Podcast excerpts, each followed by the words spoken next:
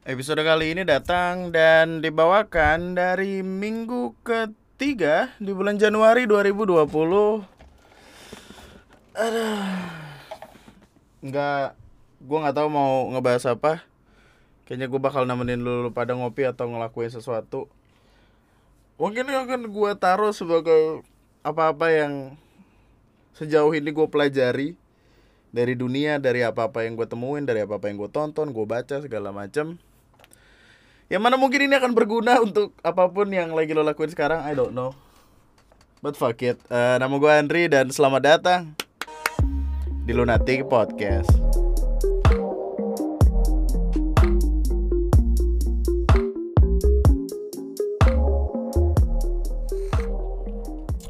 Kayaknya ya masalah masalah gua nih gue nggak tahu ini akan adalah masalah sebagian orang juga atau enggak tapi eh sorry bentar tapi yang ada di kepala gue adalah problematika gue datang dari perfeks so profesionis gue gitu perfeksionis gitu. Kayaknya kayaknya kita kita semua tuh harus apa ya ambisius tapi terstruktur gitu loh. Maksudnya doing something by by by what you learn tapi nggak nggak yang nggak yang semena-mena pengen banget gitu sampai akhirnya lu ada di titik di mana ketika itu nggak sesuai sama apa-apa yang pengen lu jadiin itunya yang malah nggak jadi gitu. Gua gua ngelakuin yang kayak kayak gini tuh bahkan I don't mungkin udah dari lama banget kali ya. Kayak kayak perkara diet deh bro. Gua gue punya problem ya gue punya problem sama rasa nggak enakan gue kan. Ya mostly lah semua. Banyak banyak dari kita yang kayak gitu juga gitu. Dan problem ini tuh seketika ngejadiin ngejadiin diet tuh jadi hal yang susah karena ketika gue diajak seseorang untuk melakukan sesuatu gue akan iya. Gue inget banget waktu itu uh, gue lagi lagi fokus-fokusnya diet lah. Gue nggak tahu kenapa waktu itu padahal gue juga masih belum gede-gede banget waktu itu. Itu tuh zaman gue bahkan belum mulai semua ini gue belum mulai YouTube gue belum mulai nulis-nulis bahkan. Itu kayak masih kelar-kelaran sekolah nggak lama gitu lah. Cuman entah kenapa gue insecure sama badan waktu itu. Padahal sekarang gue weh bodoh amat. Gue joget-joget videonya Ray nggak pakai baju. Bodoh amat gitu. Meskipun itu bukan gue sih tapi gitu tapi intinya adalah gue tuh diet gitu loh Uh, mungkin mungkin karena karena insecure gara-gara nyokap sih. Nyokap waktu itu bilang kayak makan mulu lu badan udah kayak apa waktu itu dia bilang. Pokoknya dikasih dikasih perbandingan analogi yang nggak bagus gitu. Dan gini loh terkadang tuh orang-orang orang-orang yang yang paling ngebikin kita down adalah orang-orang terdekat kita kan. Ya nggak sih? Maksudnya sering kali tuh kita ketika dapat omongan dari orang luar kita bakal biasa aja gitu. Tapi ketika omongan itu dari temen khususnya keluarga kita tuh bakal kayak ya gitu. Waktu itu dikasih tahu nyokap badan gede banget lu. Ma kurangin makan apa kayak gitu gitu kan. Terus gue langsung insecure gitu kan anjing iya badan gue gede banget ya padahal gak gede-gede banget. Gue ngejalanin uh, apa sih namanya waktu itu yang Deddy Kobuzer. OCD OCD obsesif kompulsif eh obsesif kompulsif disorder mah beda.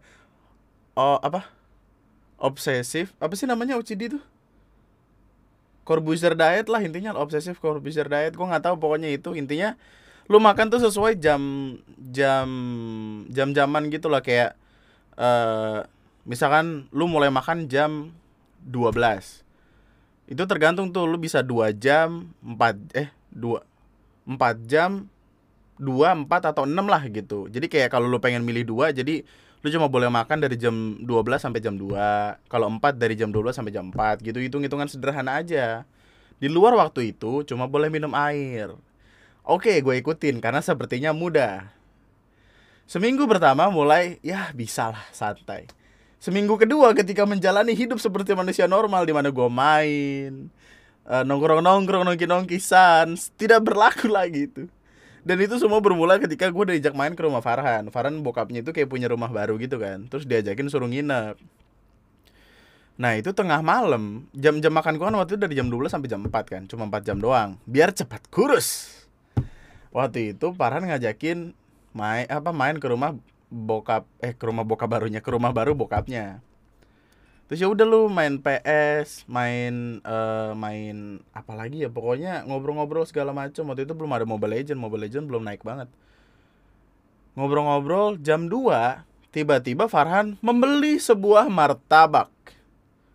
Martabak keju coklat yang digabung gitu loh. Jadi jadi eh, nggak nggak yang kiri keju kanan coklat dia tuh kayak udah keju coklat plek gitu kita tahu makanan yang paling membuat kita berdosa ketika setelah makan adalah martabak. Tuh kalorinya tuh kayak serasa lu nge-gym seribu tahun tuh. Awalnya ditawarin man ini udah makan gitu. Enggak enggak enggak. Gua ini perut perut perut. Perut semangat semangat gitu. 15 menit setengah jam kok ada lelehan lelehan lelehan martabak gitu gitu. Terus martabaknya kayak meleleh gitu kan. Terus kayak ya Allah minyaknya itu terus eh bangsatnya nih bangsatnya si Farhan kan waktu itu gue sama Farhan sama Ricky kan bertiga gitu. Itu teman-teman gue semua. Nah Farhan sama Ricky sengaja menyisakan martabak itu untuk gua tentu tidak enak dong. Masa udah disisain udah dibagi-bagi gitu per orang. Tidak dimakan akhirnya gua makan. Makan makan. Tanpa gua sadar gua udah memakan setengah kotak martabak. Di situlah gua langsung kayak ya Allah. Tau gak setelah setelah malam itu awalnya gue pikir kayak oh satu nggak apa-apa deh. Eh enak. Iya dua deh boleh. Tahu-tahu berapa biji? gitu gue Nah, iya ketika ketika akhirnya gua hilang kendali gitu, ya itu kan udah out of my mind gitu kan kayak udah udah siklus siklus gua gitu. Jadi ketika gua udah merasa gagal akan sesuatu, ah fakit lah bodo amat gitu. Akhirnya setelah martabak kan nasi goreng boleh nih anak gua keluar pesan nasi goreng. Dan menjadi menjadi kalau balik lagi ya menjadi eh, apa sih tadi namanya? Orang yang punya obsesi. Apa sih tadi gue bilangnya? Di awal bukan obsesi dong. Ambisi ambisi. Kalau kita punya ambisi itu biasanya harus diukur dulu gitu loh. Biar ketika kita udah lost gitu di tengah jalan kita bakal bisa balik lagi gitu. Itu tuh ambisinya tuh tidak terukur. Jadi ambisinya ambisi satu arah. Ketika arahnya udah gue lewatin fuck it bodo amat. Tahu-tahu hilang kendali beneran dan ya udah gue nih mas 91 berat gue kata gue bangsat aja. Bukannya apa-apa perkara perkara berat badan tuh kayak gue mikirnya bukan bukan gue insecure atau gimana gue takut. Gue tuh kalau tidur kan ngorok kan dan gue baru tahu ngorok itu tuh bukan bukan semena-mena kayak wah lu gemuk pasti lu ngorok. Nggak juga. Ngorok itu adalah bukti tanda ketidaksehatan. Itu gue intinya itu gue belajar lah gue belajar tentang perkara-perkara itu dan gue takut. Gue masih muda. Ya well nggak muda-muda banget. Iya sorry. Tapi kan kalau gue mati di umur segini nggak asik men. Ntar ditanya sama malaikat udah ngapain aja di dunia? Gue nggak bisa nggak bisa mengakui kesalahan gue gitu. Karena woi sebanyak apa pun kesalahan kamu di dunia masih banyak kesalahan-kesalahan lain yang patut kamu coba gitu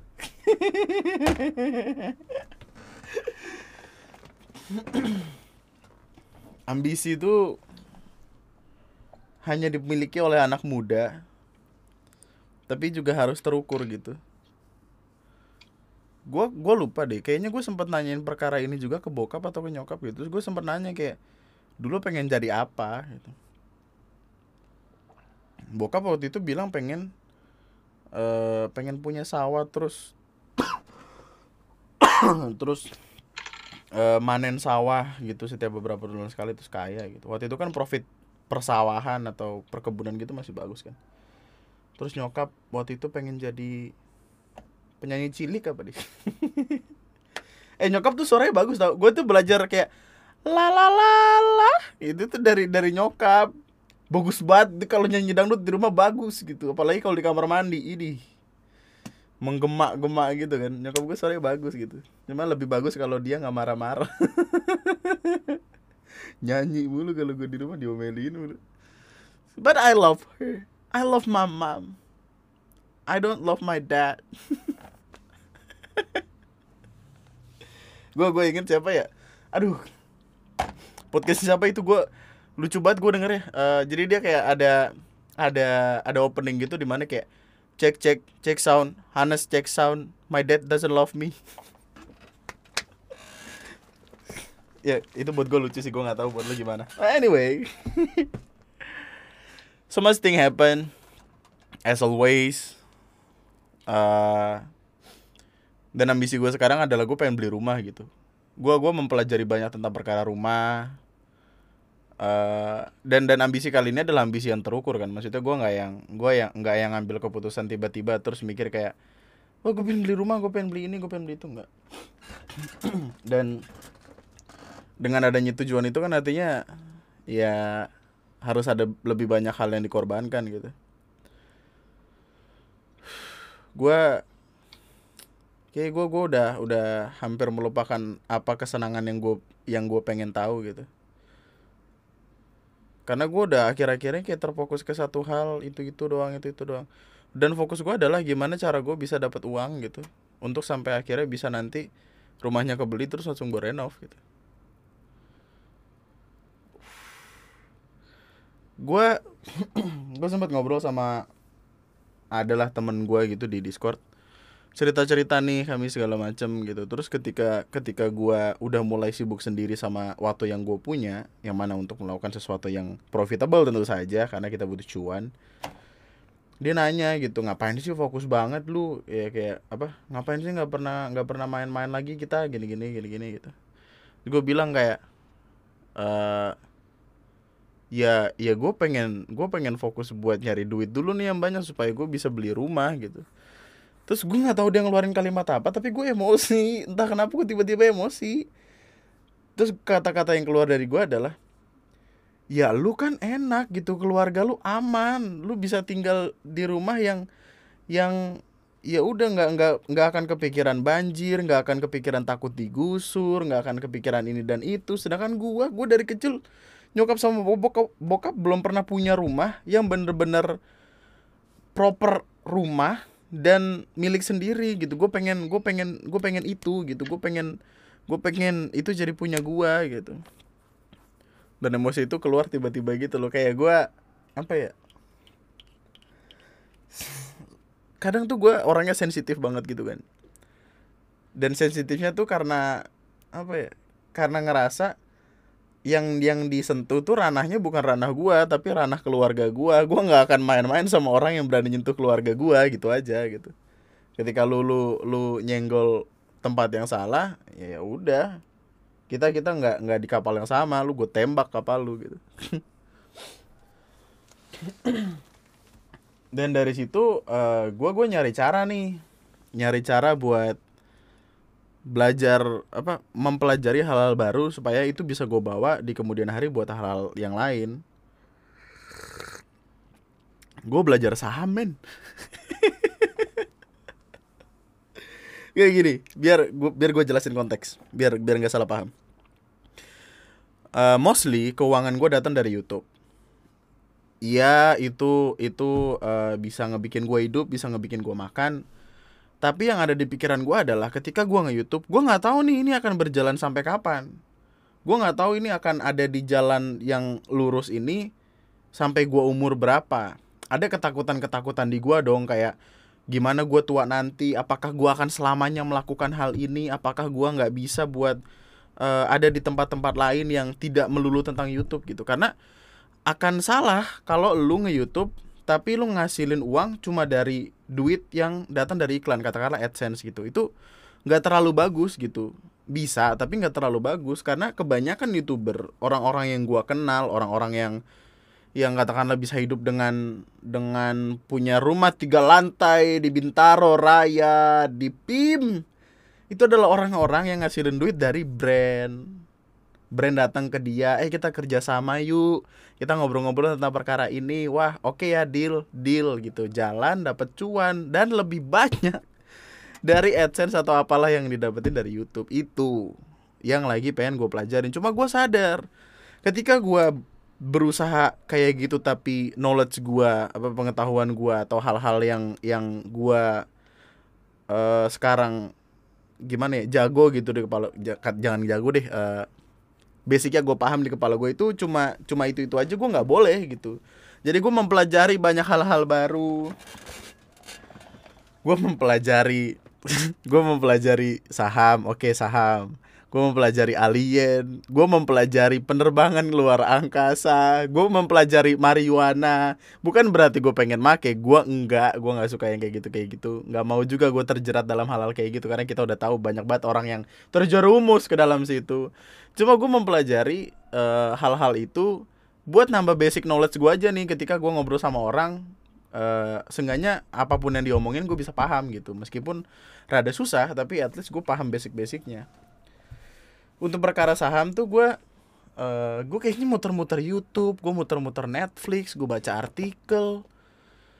Sekarang basic gue udah ada nih sebenarnya cuman jalannya susah nih. Karena Bangsat gue gue apa download aplikasi-aplikasi trading gitu eh trading apa? Saham gitu kayak IDX pintu eh apalagi namanya? Ajaib gitu-gitu. Belum di ACC cuy sampai sekarang bangsat kata gue mungkin karena kolom pekerjaan ya. Eh mungkin mereka ragu gitu kayak ini pekerjaannya apa? Soalnya pekerjaannya tuh kayak eh karyawan swasta wira wira swasta terus eh apa TNI TNI Polri atau apa pokoknya kedinasan gitulah sama sama pensiunan dan eh apalagi ya gitu. Pokoknya intinya nggak ada tab buat pilihan lainnya. Terus di bawahnya ada gue bisa ngetik sendiri youtuber. Nggak bisa nggak ada gitu. Gue nggak tahu mungkin mereka ragu-ragu ACC gue karena ya gitu doang modalnya atau gimana gue nggak tahu. Tapi gue bisa gue belajar banyak tentang itu gitu. Gue gue paham apa konsep persahaman itu gimana saham go public itu artinya apa jual belinya gimana eh kalau nanti dalam waktu lima tahun kira-kira lu bisa ngedapetin berapa dan itu akan terus menggulung sampai tahun-tahun selanjutnya. Gue juga bahkan belajar trading belajar doang ya nggak nggak gue lakuin karena trading tuh resiko banget. Barusan banget di twitter gue ngeliat ada orang eh jadi dia tuh memanfaatkan trading dengan cara pakai modal yang banyak jadi katakanlah lu punya modal 100 juta ketika ketika lu trading dan itu naik 5% aja kan udah lumayan tuh udah dapat 5 juta kan. Nah, dia terus muter duitnya tuh dari situ. Cuma salahnya duit yang dia pakai buat trading saham itu adalah duit pinjaman. Pinjamannya dari bank. Ya habis, hancur lu. Jadi ketika itunya nggak sesuai apa? Eh lu merjuangin hal yang nggak pasti, ketika itu gagal, yang ketumpuan kan lu gitu dan ketumpuannya cukup parah. Dia tuh sampai awalnya dia pede nih dia dia ngetweet kayak ah lu masa udah lu jual lu saham lagi turun bukannya langsung lu beli serok dong? Gitu. Serok itu adalah artian ketika sahamnya lagi turun lu beli supaya nanti ketika lu beli harga sahamnya langsung naik ketika naik tinggi bisa langsung lu jual dan profitnya jadi lebih banyak terus dia eh, enggak kok ini nggak bakal nggak bakal turun lagi ini udah segini doang gitu. Tiba-tiba itu sampai ARB ARB itu apa ya kemarin lupa gue singkatannya. Intinya itu titik saham tertentu di mana itu kayak titik titik mendekati bawah gitulah. I don't know gue cuma tahu kalimat-kalimat tidak tidak singkatan-singkatan seperti itu. Dan intinya dia merugi cukup banyak dengan uang yang dia pinjam dari bank. Nah itu di situlah gue kayak enggak gue nggak mau nge-trade trading lah. Mending gue investasi saham jangka waktu lima tahun gue dapet duit buat anak gue sekolah atau buat gue liburan ke Bali party-party, pesta-pesta, Eh, pasti-party, pesta-pesta dong. Terus juga gue mempelajari Bitcoin. Aduh, ini ini gue udah gue udah cerita ke banyak orang ya, ke ke Ara, ke ke Ray, ke Rojal, banyak kayak gue cerita kayak penyesalan salah satu penyesalan gue adalah eh, Bitcoin tuh sekarang lagi naik-naiknya men, sangat naik. Gue nggak tahu sekarang mungkin udah turun lagi atau gimana. Tapi sampai Desember sampai Januari 10 lalu deh atau katakanlah Desember deh akhir tahun itu tuh naik parah. Sederhananya satu Bitcoin eh, well konteks dulu. Bitcoin adalah sebuah mata uang digital di mana nantinya mata uang digital itu bakal bisa dipakai di transaksi-transaksi yang ada di dunia gitu. Katakanlah buat bayar apa buat bayar apa. Nanti juga Spotify katanya bakal mendukung pembayaran via Bitcoin. Nah Bitcoin ini tidak terlacak. Atau katakanlah uh, apa ya se sependengaran gue sih ini lu bisa koreksi gue kalau gue salah tapi sependengaran gue tuh ini tuh dia nggak kena inflasi nggak kena nggak kena uh, nggak nggak nggak terkoneksi sama bank dunia gitu jadi ketika angkanya segini ya udah segini gitu Nah karena corona kemarin orang-orang yang punya duit banyak dia langsung naruh duitnya di Bitcoin. Maret 2020 ketika corona awal-awal rame itu tuh Bitcoin satu Bitcoin itu ada di angka 80 juta.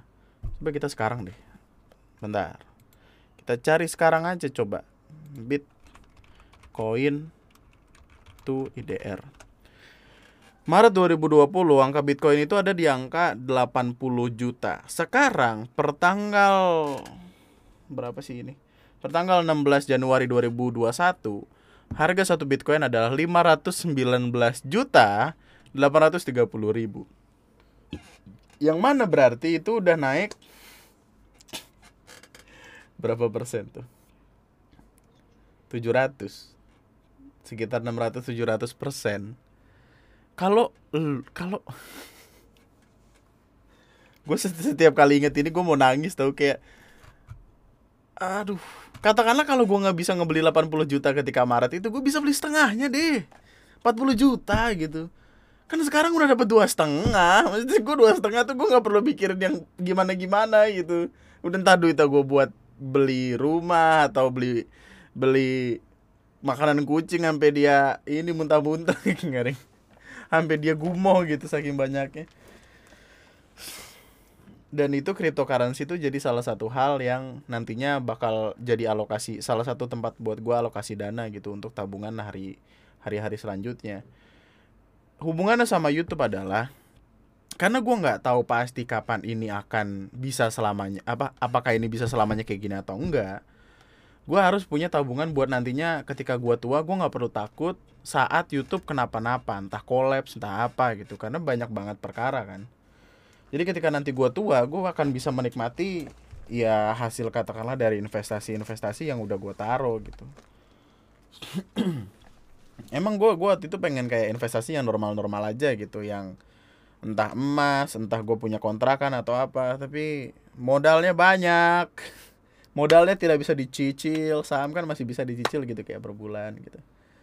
Untuk sekarang kan gue masih pakai bibit kan. Bibit itu uh, waktu itu dia sempat ngiklan di gue jadi akan saya iklankan kembali.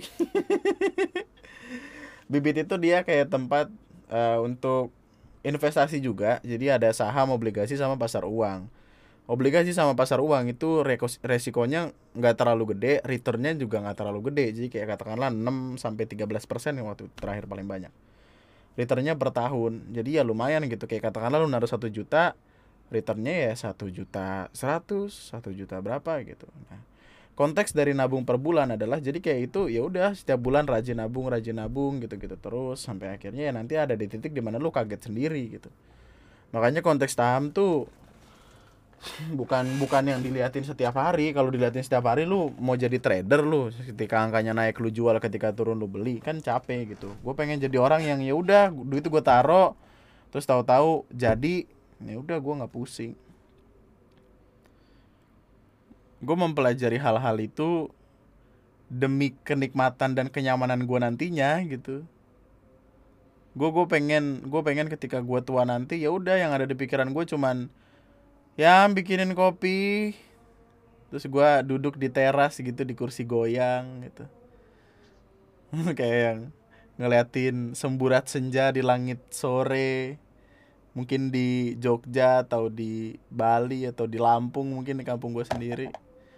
Di Lampung masa dapat tanah harganya cuman berapa? 20 juta apa? Kata gue pengen gue serius dah. Tanah tanahnya cukup gede juga 20 juta tuh lu eh Iya 20 juta per per aduh gue lupa kemarin berapa kayak setengah hektar deh.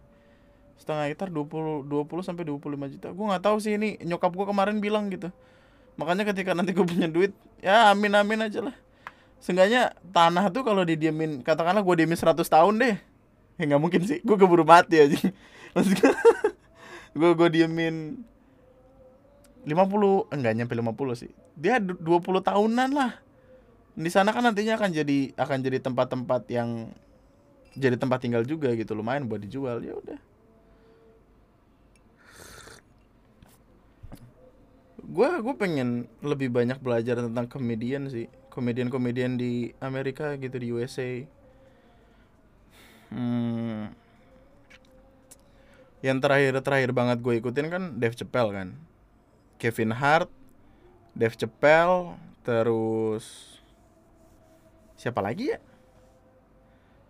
Kayak Kevin Hart masih lah salah satu orang yang menginfluence gue dalam dalam artian stand up gitu. Karena uh, nontonin Netflix gue nontonin spesial spesialnya dia yang bikin gue ketawa.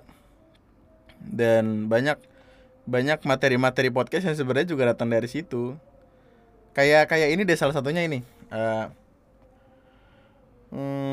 nggak hmm, ada there is not one woman in the world likes for her man that having a good time when she's not around nggak ada satupun cewek di dunia yang seneng ngeliat cowoknya seneng-seneng tanpa ada dia di sampingnya.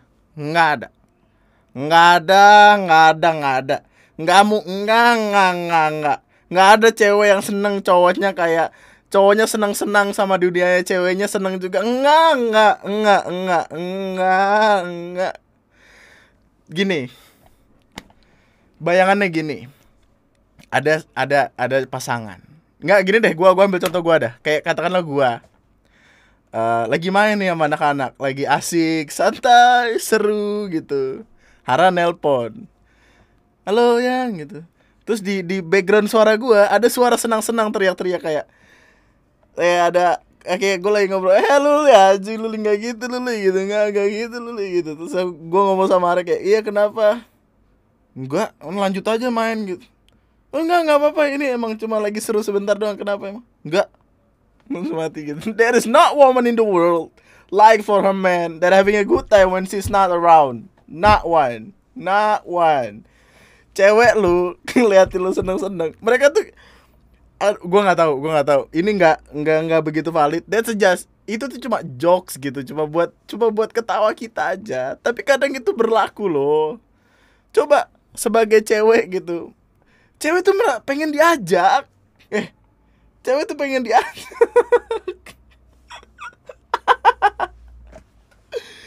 ya ampun. Lucu lucu lucu lucu. Kevin Hart sih asik sih. Terus waktu itu ada materi apa lagi ya tentang tentang ini juga ya?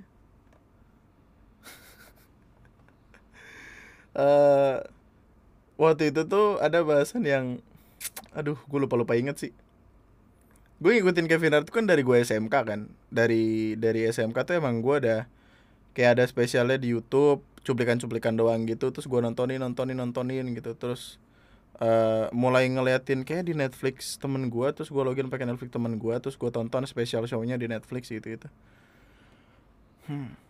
waktu itu tuh ada jokes tentang uh, ketika ketika ketika cewek marah-marah cenderung mereka akan marah-marah berdasarkan imajinasi-imajinasi, ilusi-ilusi yang ada di kepalanya kemudian dilimpahkan kepada cowok-cowok yang katakanlah dia sayang gitu. kamu nggak balas chat aku lama banget, kamu ngapain sih? Aku lagi main. Kamu selingkuh ya sama sama Dinda. Siapa Dinda? Hah? Tapi ketika ketika cowoknya marah, terus ceweknya ceweknya sadar kalau dia salah ceweknya bakal aduh ini ini nggak akan nggak akan nggak akan terlalu bagus sih. Apa nggak akan terlalu safety sih. Tapi gini Kevin waktu itu sempat cerita istrinya marah-marah.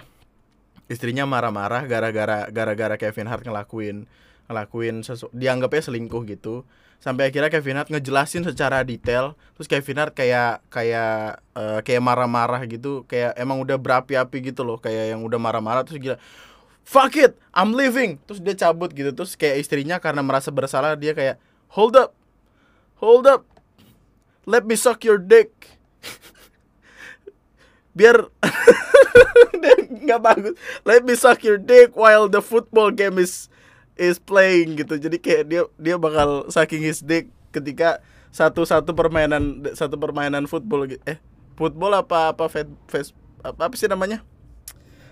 Apa pokoknya pokoknya main sport gitu lah tuh saya kira Kevin Hart kayak yang ketika ketika ada storm out gitu di kepala dia langsung muter balik kayak oh yakin? Yakin? Ayo nih kita bisa nih gitu. Terus kayak aja gitu lucu banget lu tonton deh itu spesial yang mana ya?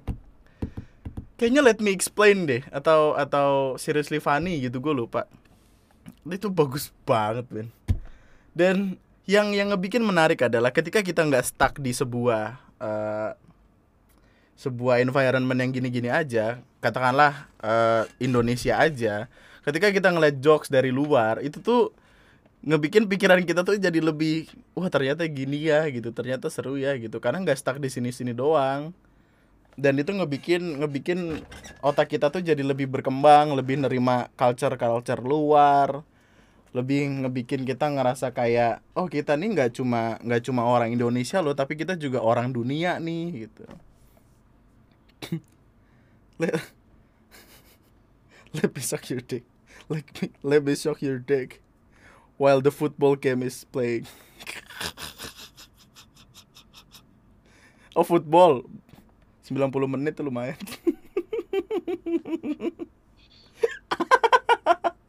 Aduh ini nggak nggak aman banget sih. Fuck. Uh, gue gua untuk perkara komedi. Kayaknya stand up adalah gue gua nggak bakal bilang satu-satunya juga sih tapi salah satu cuma yang utama dari hal yang bisa ngebikin gue ketawa karena gue bisa konteks stand up komedi uh, itu kan kayak lu ngejalin ngejalin hubungan nih kayak lu ngejalin hubungan tiba-tiba patah gitu. Jadi kayak lu ada di alur sebuah cerita tiba-tiba dipatahin jadi komedi dan lucunya tuh di situ. Gue tuh suka sama hal-hal yang unexpectable gitu. Makanya kemarin ketika nonton Suci 9 ya Suci 9 terus kayak yang gue ketawa gitu kan. Gue tuh orangnya jarang banget ketawa sama hal-hal purely ketawa ya maksudnya kayak ketawa ketawa ketawa formalitas tuh pasti ada lah gitu. Cuma yang gue bener-bener dari dalam hati ketawa tuh udah bener-bener jarang-jarang banget. Dan kejutan-kejutan itu yang justru ngebikin gue paling ketawa kenceng. Makanya gue suka nonton stand up. Itu aja nanti Juni Juni ya? Panji Pragiwaksono? Itu apa Komodo Menoi Juni Agustus. Nanti Agustus gue nontonin itu Panji Pragiwaksono di Istora. Nggak tahu sih itu ketika vaksin udah aman atau belum.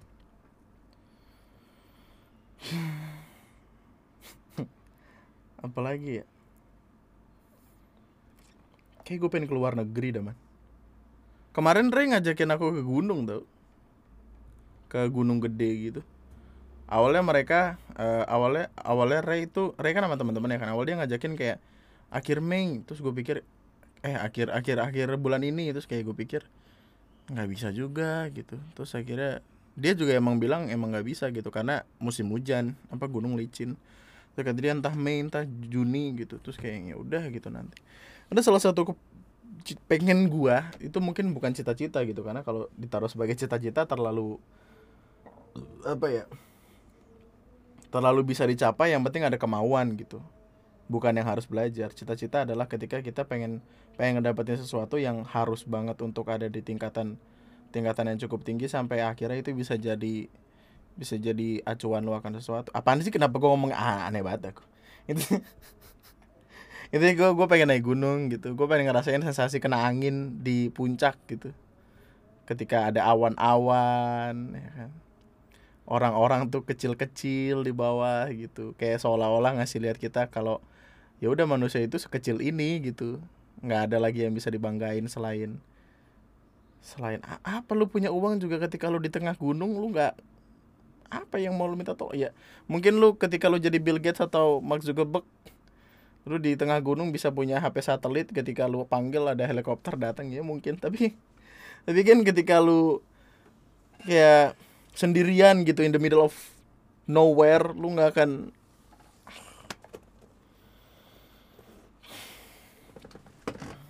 apalagi ya kemarin aku ngapain lagi sih? Kayak terlalu banyak di kepala gue gitu hal-hal yang rasanya tuh gue perhatiin banget. Gue pengen gue pengen ngeluarin ngeluarin materi materi workshop gue gitu anjir gini. Aduh fuck. Gue keluarin gak ya udah bodo amat. Fuck it. Gue juga udah lama gak nge-podcast jadi anggaplah ini bonus. Gue gue punya gue udah nyusun beberapa beberapa kalimat beberapa kata beberapa beberapa insight lah. Ketika nanti gue di aduh fuck. Ketika nanti katakanlah gue diundang ke ke mana ke mana sebagai pembicara. Gue nggak tahu kenapa gue mikirin itu tapi persiapan boleh dong. Ya si apa siapa namanya Leonardo DiCaprio juga udah nyiapin speech buat Oscar tuh dari dari tahun-tahun lalu. Itu kayak dia udah main banyak film. Titanic terus uh, Wolf of the Street apa The Street apa sih itu namanya? Ya gitulah. Terus uh, Catch Me If You Can segala macem ya you name it dia filmnya banyak gitu. Gue yakin dia udah nyiapin speech buat menang Oscar gitu dari kapan tahu. Tapi akhirnya baru kesampaian beberapa tahun lalu kan ketika dia dapat di Brave gitu ya. Katakanlah gue begitu aja gitu mempersiapkan. Lebih baik dipersiapkan daripada tidak ada sama sekali. Begitulah ya. Bunda-bunda. Terus gue gini katakanlah ada di peng penghujung acara gitu. Terus tiba-tiba uh, ada yang ada yang ngomong kayak ayo Mas Andri ada kata-kata yang ingin disampaikan gitu. Aduh tapi ini gue lupa nih. Ah, bentar ya bentar bentar. Nih ini ada ada sangkut paut sama yang ini nih sama yang pengen gue omongin uh, oh ya gini. Oh iya terima kasih cek gitu. Anjing apa nih? Aduh. Ya gue gue bakal nanya dulu gue bakal nanya dulu kayak uh, siapa orang siapa di sini yang tahu siapa orang yang pertama kali keluar angkasa? Terus kayak pasti ada ada banyak di antara mereka yang yang bilang kayak oh Neil Armstrong Neil Armstrong. Neil Armstrong tahu Neil Armstrong. Iya Neil Armstrong gitu. Then out of nowhere gue bakal bilang kayak bukan. Cek gitu. Bagus kan? Itu bagus kan? Bukan. Neil Armstrong itu pergi ke bulan pada tanggal uh, pada tanggal berapa? Di sini kagak ada lagi. Fak pokoknya intinya tahun 69 lah. 1969 Neil Armstrong, Buzz Aldrin sama satu lagi siapa itu yang nggak terkenal namanya yang mana itu sampai sekarang masih gua masih gua kasihan karena bro mereka bertiga loh tapi yang dikenal cuma cuma ya katakanlah 100% orang kenal Neil Armstrong, 75 per, eh, 50% orang kenal Buzz Aldrin, orang keduanya, orang ketiganya, siapa sih orang ketiganya itu? Uh, aduh, fuck, gue lupa lagi. Michael Collins kah? Michael Collins sih ya Michael Collins orang ketiganya. Jadi yang tahu Michael Collins itu kayak cuman gua gak tahu dua persen dari 100% gue gak tahu. Tapi mereka bertiga men, sedangkan yang diakuin cuma dua gitu. Anyway, pada tahun 1969 uh, eh, Amerika Serikat nerbangin orang tiga orang ke bulan Neil Armstrong, Buzz Aldrin sama Michael Collins untuk napakin kaki di bulan. Tapi mereka bukanlah orang yang pertama kali keluar angkasa. Orang yang pertama kali keluar angkasa adalah Yuri Gagarin. Sebelum Neil Armstrong dan kawan-kawannya yang tidak terkenal itu pergi ke bulan, uh, eh, 8 tahun eh iya 8 tahun sebelumnya di tahun 1961 Yuri Gagarin adalah orang yang pertama kali pergi keluar angkasa. Yuri Gagarin orang Uni Soviet yang katakanlah sekarang Rusia, Russian gitu.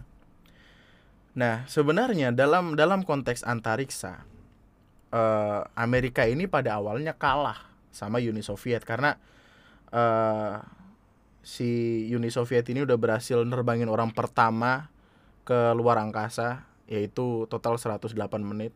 Uni Soviet adalah orang pertama kali yang nerbangin perempuan ke luar angkasa dan dan beberapa hal lainnya gitu.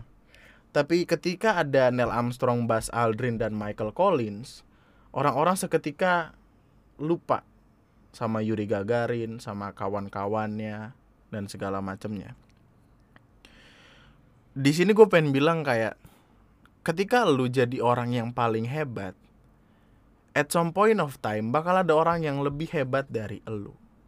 Bakal ada orang yang katakanlah lebih berani lebih cakep lebih pinter lebih apa pun dari lu sampai akhirnya lu bakal ada di titik di mana lu dilupakan. Nah yang jadi yang jadi concern gue adalah jangan jadi yang paling hebat tapi jadilah yang paling diingat. Mungkin bisa juga diingat karena hebat sebenarnya tapi jadilah orang yang diingat dalam hal-hal tertentu yang yang bahkan sampai ada di ukuran dunia gitu karena ketika Yuri Gagarin pertama kali itu itu pertama kali keluar angkasa orang tuh kayak wah gitu. Tapi ketika ada nama lain yang udah ngukur sejarah sejarahnya tuh gini sejarahnya tuh separasinya beda gitu. Keluar angkasa adalah adalah satu hal. Tapi untuk pergi ke bulan ngincekin kaki ke bulan adalah hal yang lain lagi. Dan mungkin nantinya akan ada orang yang bisa pergi ke Mars mungkin ada orang yang uh, ke Jupiter atau ke Saturnus ke ke Uranus Pluto Jupiter Yamaha Xenia gitu gitu tapi ada akan tetap ada orang yang diingat sebagai orang yang pertama kali nginjekin kaki di ya so-called planet lain di luar di luar angkasa sana itu bulan gitu. Terlepas dari apakah bulan itu apa pendaratan ke bulan itu benar atau salah benar atau enggak gitu benar atau bohongan tapi ya concernnya adalah jadilah yang paling diingat karena hal-hal tertentu tapi ya jangan lupakan buat jadi paling tekun sama itu. Jadilah orang yang paling diingat. Kayak katakanlah gue selalu mengingat Yuka Kinoshita karena dia adalah orang yang bisa makan banyak tapi badannya tetap kurus. Terus gue juga apa paling ingetnya sama Matt Stoney karena sama dia badannya kurus tapi bisa makan makan berapa? 26 ribu kalori 20 ribu kalori. Orang gila gitu men tapi karena karena karena kegilaannya gitu karena kegilaannya dia itu orang-orang inget tapi ya harus sustainable gitu. Kalau kalau itu itu kan masih sustainable kan. Ya katakanlah si Limbat waktu itu Limbat tuh akan selamanya diingat sebagai orang yang paling ekstrim melakukan magic magicnya meskipun ada beberapa yang sempat gagal kan. Tapi ya dia akan tetap diingat sebagai orang di Indonesia yang yang gila gitu maksudnya dia temenan nama burung hantu makanin kaca makanin beling dilindas bulldozer Siapa orang yang berani dilindas bulldozer? Terus uh, uh, siapa namanya? Aduh, siapa sih vokalisnya The Queen? Lupa gue. Gue tuh gue tuh tidak tidak tidak apa? Tidak bagus dalam mengingat nama. Uh, The Queens band vokalis. Bohemian Rhapsody ya gitu-gitu. Bohemian Rhapsody itu diingat banget karena dia adalah orang yang karismanya tuh kayak ngebikin ngebikin siapa pun yang nonton jadi kayak ya udah terpacu dalam melodi yang dia bikin. Apa sih terpacu dalam melodi maksud gue adalah bukan berarti bukan berarti nggak usah jadi paling hebat tapi jadilah yang paling hebat di konteks yang paling beda supaya bisa jadi makin diingat. Gue belum ada di titik itu karena ya orang yang misu-misu sama dunia udah banyak orang-orang yang marah-marah akan dunia udah banyak. Nantinya akan gue cari tahu satu hal supaya nantinya bisa akan seperti Neil Armstrong meskipun tidak seperti Buzz Aldrin. Atau mungkin akan jadi Buzz Aldrin atau Michael Collins gitu yang orang kedua dan ketiga. Tapi ya at least diingat meskipun tipis-tipis respect ya. Itu itu masih jadi PR gue dan mungkin ini bisa jadi PR buat kita semua. Jadilah yang terhebat tapi konteksnya jangan cuma hebat tapi juga paling diingat. Tapi ya sebenarnya meskipun ya dipikir-pikir kayaknya Neil Armstrong juga diingat orang karena bukan cuma karena dia bukan cuma karena dia orang pertama tapi karena Amerika bangga banget gitu. Amerika tuh bangga banget punya Neil Armstrong jadi karena dia ya udah orang pertama ke bulan. Gue ke matahari mampus segala anjing segitu doang jokesnya bangsat. Ah. Apa lagi ya? Ada lagi nggak sih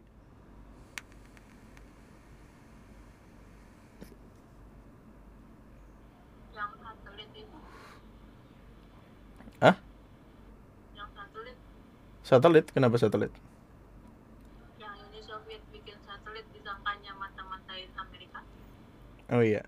Uh, dari some point of time di gua nggak tahu kayaknya sebelum se- kayak di tahun 50 sampai 60 gitu antara tahun 50 1950 sampai 1960 sekitaran itu kan space race kan maksudnya Amerika sama Uni Soviet tuh mereka rebutan gitu kayak dulu duluan buat mana nih yang bisa ngebikin teknologi paling bagus buat buat eh, main hebat-hebatan aja gitu. Jadi kayak bocah SD yang kalau lagi berantem apa lu? Gue bilangin bapak gua lu bapak gua bapak gua eh, bapak gua guru. Apa lu? Gue juga bisa bilangin bapak gua bapak gua polisi gitu. Yang terus kayak ada orang berantem nih katakanlah ada orang berantem di luar sana tawuran yang satu bawa balok eh, yang satu bawa celurit yang bawa balok pulang bawa samurai. Yang samurai apa yang bawa celurit tadi pulang bawa airsoft gun. Yang bawa celur eh bawa samurai pulang bawa senjata beneran. Yang bawa airsoft gun pulang manggil bapaknya. Bapaknya manggil temen-temennya soalnya. Jadi rame. Jadi mereka mereka balapan rebutan aja gitu. Terus ada ada masanya di mana Uni Soviet tuh nerbangin kayak semacam satelit tapi kecil gitu loh. Sih versi versi pertama satelit yang isinya cuma kamera. Terus eh, orang Amerika jadi kayak dipenuhi sama ketakutan-ketakutan karena dianggapnya itu kayak senjata baru atau apa segala macem. Terus Amerika ngebikin juga dan akhirnya mereka balap-balapan teknologi space race gitu sampai akhirnya ada di titik di mana eh, ya udah Neil Armstrong pergi ke bulan. Dan eh, sampai sekarang ini ada berapa sih? 11 orang ya waktu itu aku bilang. Orang-orang yang udah pergi ke bulan gitu lupa aku juga. 12 17 pokoknya di bawah 20 orang itu udah udah pergi ke bulan gitu. Gue lupa 17 atau 18 tapi ya ada salah satu dari orang yang pergi ke bulan itu sempat main golf di bulan. Anjing itu kata gue bagus banget anjing. Gue nggak tahu dia punya ide dari mana buat buat kayak mungkin mungkin kalau main baseball gitu kan pakai bola gitu. Ntar baseball bolanya dilempar dipakein bola kasih tiba-tiba mental ke bumi ya kan? Dikira meteor.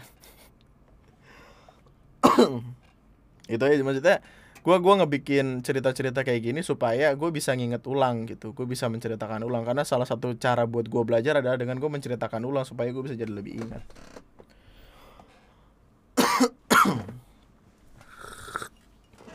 Eh, kayaknya ini juga kayaknya nggak bakal ada editing banyak jadi mungkin bakal langsung naik malam ini. Tadi tuh ternyata gue pengen tidur cuman kayak aduh gue pengen ngopi ngantuk gue terus ya udah jad- jadilah podcast ini gitu. Eh, episode selanjutnya akan ngebacain beberapa cerita yang di line kayaknya itu bakal lama kayaknya mungkin gue akan bikin dua jam. I don't know for sure. Tapi that's it for today. Yeah! Eh kayaknya gue mesti potong kumis dah. Gue pengen bikin streaming di mana nanti ketika udah donate ya udah sampai 5 juta gue bakal cukur kumis live gitu. That will be great. Ah. itu aja buat podcast gue kali ini.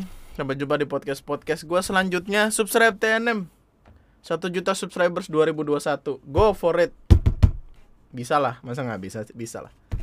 Eh, follow sosial media gue di Lunatic Twister.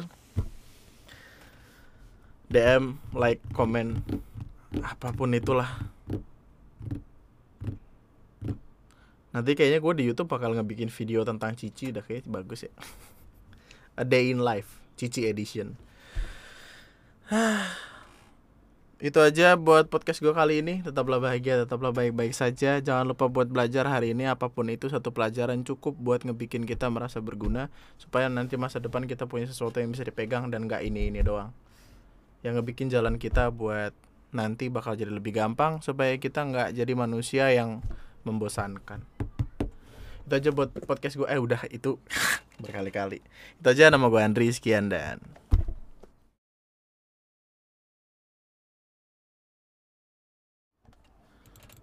gue penasaran dah berapa orang yang pernah ke bulan? Ada 12 orang yang pernah ke- pergi ke bulan. Neil Armstrong Buzz Aldrin ikut Apollo 11 Oh kayaknya itu deh Michael Collins dia nggak turun dari dari pesawat dah.